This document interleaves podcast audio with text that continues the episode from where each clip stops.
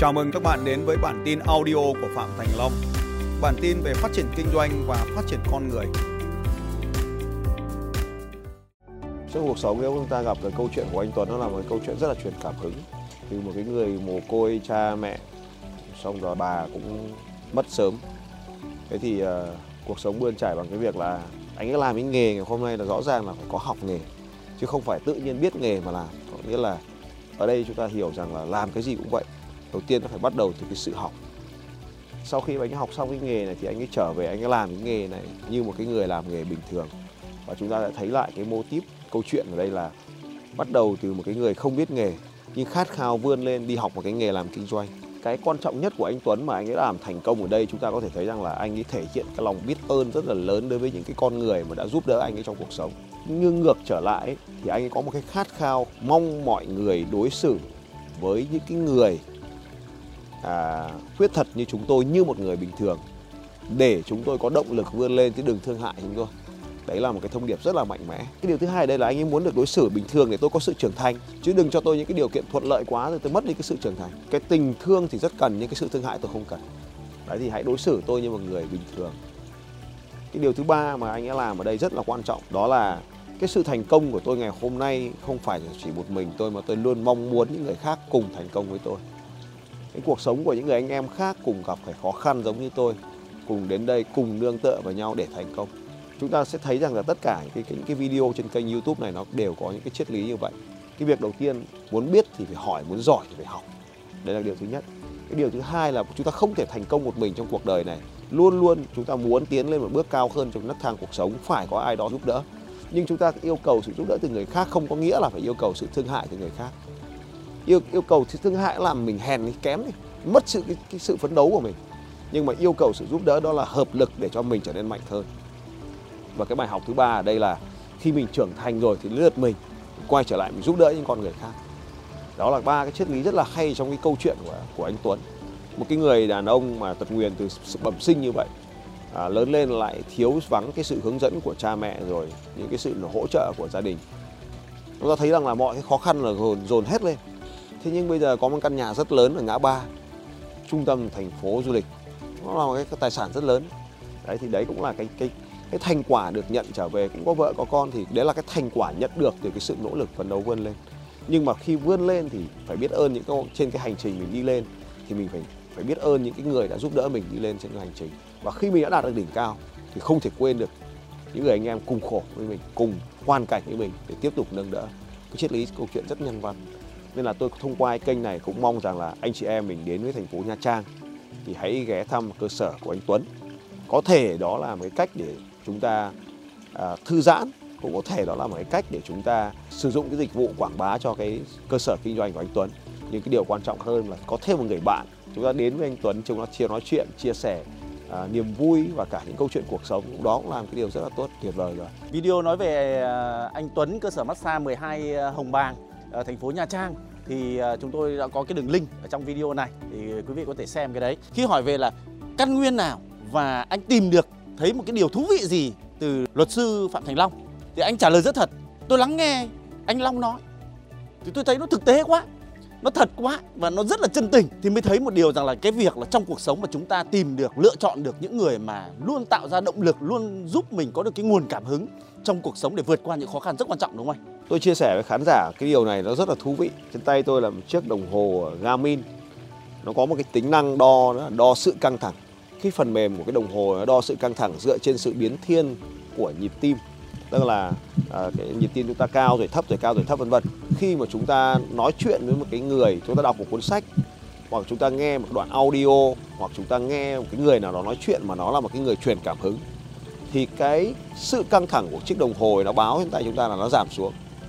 Nhưng mà chúng ta gặp phải một cái người mà thích chiến đấu, thích đấu tranh, thích cạnh tranh, chúng ta chỉ cần nghe họ nói chuyện, đồng hồ ta tự nhảy căng thẳng ta tăng lên. Hoặc chúng ta xem một cái bộ phim mà có những sự tranh đấu, những sự chiến đấu, những cái sự gian lận, đồng hồ nó tăng lên, sự căng thẳng lên.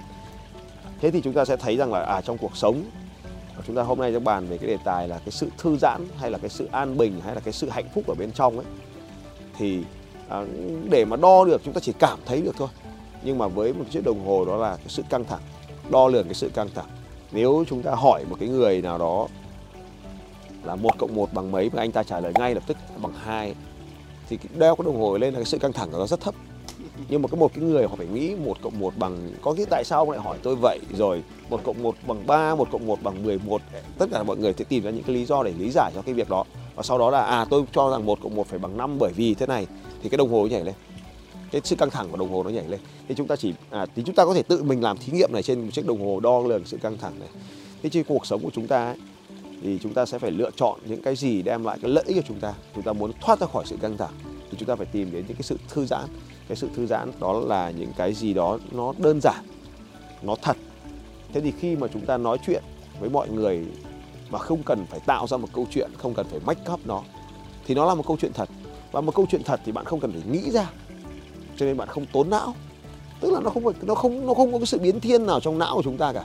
Còn nếu chúng ta tự make up mình, tự tạo thành một câu chuyện để mà phỉnh, để mà lừa, thì nó tạo ra cái sự căng thẳng, tốn năng lượng. Đồng hồ nó cũng sẽ báo cái mức năng lượng hàng ngày chúng ta bị tăng giảm như thế nào. Tôi là một cái người nói chuyện trước công chúng. Công việc của tôi hàng ngày là nói chuyện. Mà bây giờ nếu mà tôi phải tạo ra liên tục những câu chuyện, nếu mà đó là một câu chuyện không có thật, thì ngày mai lại phải nghĩ xem hôm qua mình đã nói chuyện gì để ngày hôm nay mình tạo ra một câu chuyện nó khớp với câu chuyện của ngày hôm qua. Thì nó lại tiếp tục tạo ra cái sự căng thẳng. Và theo thời gian như vậy, nó sẽ tạo ra mình một cuộc sống không thể nào thư giãn được. Cho nên đã làm cái nghề nói chuyện này thì buộc phải chọn một con đường duy nhất nếu muốn tồn tại trong nghề này, đó là phải nói sự thật. Và nói sự thật thì không cần phải chuẩn bị, nói sự thật thì không cần phải make up, nói sự thật thì không cần phải nghĩ nữa, nó là như thế nào thì nói như thế. Và nói sự thật thì không cần kiểm chứng lại câu chuyện ngày hôm qua, bởi vì nó như thế nào thì nó vẫn thế. Thế nên là cái việc mà anh Tuấn anh cho rằng nói sự thật, bởi vì cái nghề này nó phải thế.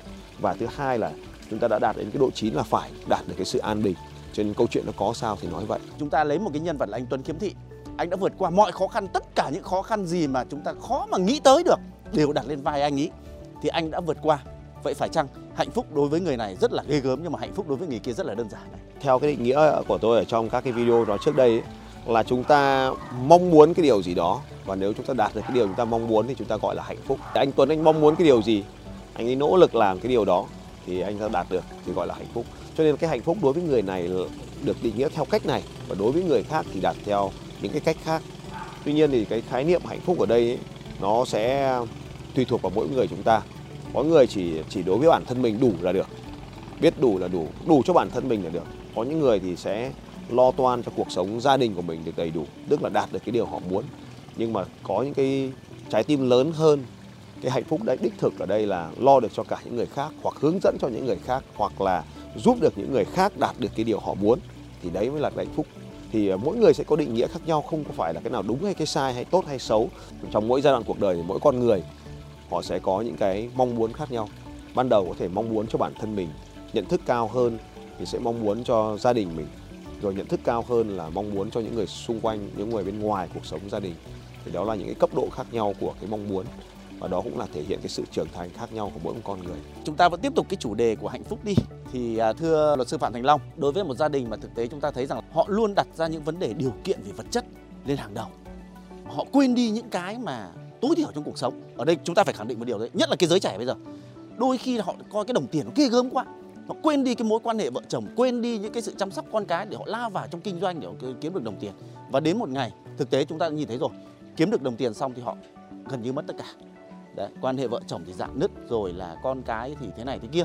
Đấy, thưa anh, là trong cuộc sống gia đình như thế thì đôi khi là chúng ta có mất cân bằng trong cái việc là chọn cái gì đầu tiên không? Cái này là một câu hỏi mà có lẽ là sẽ phải tranh luận, và quan điểm của tôi ngày hôm nay thì cũng sẽ tạo ra cái sự tranh luận thôi. Ở cái tuổi mà gọi là U50 rồi thì chúng ta sẽ thấy cái nhận thức của chúng ta nó khác. Bố mẹ chúng ta thì luôn đáng được tôn trọng, nhưng mà chúng ta không thể nghe lời bố mẹ được. Và tất nhiên ngược trở lại thì con cái của chúng ta thì không phải là đứa nào cũng ngoan, nhưng mà chúng cực kỳ giỏi và giỏi hơn chúng ta rất là nhiều. Thế thì tại sao ta lại nói như vậy? Cha mẹ của ta đã từng đúng, nhưng mà họ đúng với cái lịch sử của 20 năm trước, của 40 năm trước. Còn con cái của chúng ta thì nó có thể là thay đổi ngữ pháp, cho nên chúng ta thấy chúng nó nói chuyện lất cất. Vì với Internet nó phải rút ngắn cái câu lại, cho nên là đôi khi bỏ đi một vài thành phần mà vẫn hiểu, hoặc là viết tắt. Ví dụ thay vì nó gọi là bố Long ơi thì nó lại A còng Phạm Thành Long, ví dụ vậy. thì chúng ta sẽ chấp nhận cái chuyện viết tắt hay không chấp nhận viết tắt. Thì đấy là cũng là một cái hạnh phúc của ta. Thế quay trở lại là nếu như chúng ta thấy rằng là cha mẹ của chúng ta đúng với họ, con cái của chúng ta đúng với con cái của chúng ta và chúng ta đúng với bản thân mình, thì lúc này nó sẽ bắt đầu giảm được cái sự ta tạm gọi là cái sự xung đột. Thế thì bây giờ chúng ta mới nói về tiền bạc. Nói về tiền thì cha mẹ chúng ta không cần, bởi vì lý do thứ nhất là có thể có lương hưu, có thể có một khoản tích lũy. Đối với chúng ta lớn hơn, trưởng thành hơn thì có thể không cần, bởi vì các nguồn thu nhập cho chúng ta sống đủ. Chúng ta có ba cái điều đấy: nơi ở, quần áo và ăn uống, thì chúng ta cũng lẽ là không phải quá. Nhưng mà con cái của chúng ta thì chúng ta khác. Có thể bé chút xíu chúng ta mong muốn được đi xem phim thì phải có tiền, muốn có một cái bộ quần áo thời trang thì phải có tiền, nâng cấp điện thoại thì phải có tiền, mua xe hơi thì phải có tiền, đi du lịch thì phải có tiền. Vậy thì nếu như chúng ta phủ nhận giá trị của tiền thì đâu đó có lẽ là chúng ta hơi bị thái quá. Hoặc nếu chúng ta công nhận quá giá trị của đồng tiền mà quên đi giá trị khác thì nó cũng thái quá. Thì đó có lẽ là cái suy nghĩ của những người U50. Thế thì chúng ta bảo đấy là sự cân bằng. Nhưng mà nếu như chúng ta thấy rằng là tuổi già thì họ sẽ phải cần sức khỏe, thì tiền bạc có đôi khi chả cần nữa vì con cháu sẽ lo lắng cái chuyện đó. Nhưng mà nếu mà quá trẻ mà lại không đề cập đến chuyện tiền bạc thì tôi có lẽ là tôi lại cho nó là sai lầm. Bởi vì tiền nó có rất là nhiều cái ý nghĩa. Thứ nhất là nó giúp cho con người của chúng ta có thể mua được những điều mình muốn. Nhưng mà bản chất của tiền ấy thì nó không phải xấu hay tốt ở đây. Bản chất của tiền ấy nó nằm ở cái việc là cái cách mà chúng ta tạo ra tiền và cách mà chúng ta sử dụng tiền. Cho nên nếu một cái người trẻ tuổi và họ đi kiếm tiền bằng sức, bằng trí tuệ thì tôi lại rất tôn trọng cái người đó. Bởi vì tiền là cái trả lại của thị trường, của thiên hạ, của xã hội cho anh ta, tương xứng với cái giá trị mà anh ta đã mang lại cho thị trường. Tất nhiên là chúng ta sẽ không nói đến những trường hợp điển hình thiểu số như là lừa đảo hay là trục lợi này nọ để có tiền, thì ta không nói cái chuyện đấy, mà ta nói về cái diện rộng trên xã hội một cách công bằng. Thì anh ta có tiền bởi vì anh ta đã mang giúp đỡ ai đó cái điều gì đó, bỏ công, bỏ sức, bỏ trí tuệ, bỏ thời gian, bỏ cả cái, chúng ta gọi là bỏ cả cái sự tử tế của mình ra để đổi lấy. Thì ban đầu có thể là anh ta đã giúp đỡ được rất là nhiều người, những cái giá trị lớn thì anh ta nhận được nhiều tiền. Cho nên tuổi trẻ mà không có tiền thì tôi cũng phải nghĩ lại cái chuyện này. Cho nên là ở đây thì tiền là một cái thước đo, nó chỉ là cái vật, thay vì nhận cái thứ khác thì nhận tiền cho nó công bằng thôi, cho nó dễ, cho nó dễ trao đổi. Cho nên là ở đây chúng ta có phải quay trở lại với nền kinh tế học của chúng ta là gì ạ? Tiền là cái giá trị mà anh ta nhận được bằng cái việc trao đổi hàng hóa. Vậy thì anh ta đã có cái gì đó trao cho thị trường đủ giá trị thì anh ta nhận được tiền. Cái chuyện đó phải vinh danh. Cho nên cái việc mà ai đó còn trẻ tuổi mà theo đuổi tiền thì theo tôi là hợp lý. Thế còn bây giờ chúng ta mang cái tư duy của cái người U50 để phán cái người U20, Gen Z làm sao hợp? Hay là chúng ta là một cái cụ 70, cha mẹ chúng ta 70, 80 rồi chúng ta đi phán xét cái lớp con cháu, không được. Nên là cái chuyện mà ai đó theo đuổi cái giá trị gì đó mà không vi phạm đạo đức, không vi phạm pháp luật, mà họ cảm thấy cái điều đó vào cái giai đoạn đó là phù hợp thì đó là điều tuyệt vời. Cho nên là bảo là có người thì theo đuổi tiền, có người thì đam mê cống hiến vì công việc. Đã gọi là đuổi theo tiền hay đam mê cống hiến, cuối cùng nó vẫn là bản chất như vậy, chỉ có cái khác là ta nhìn câu chuyện như khác đi thôi.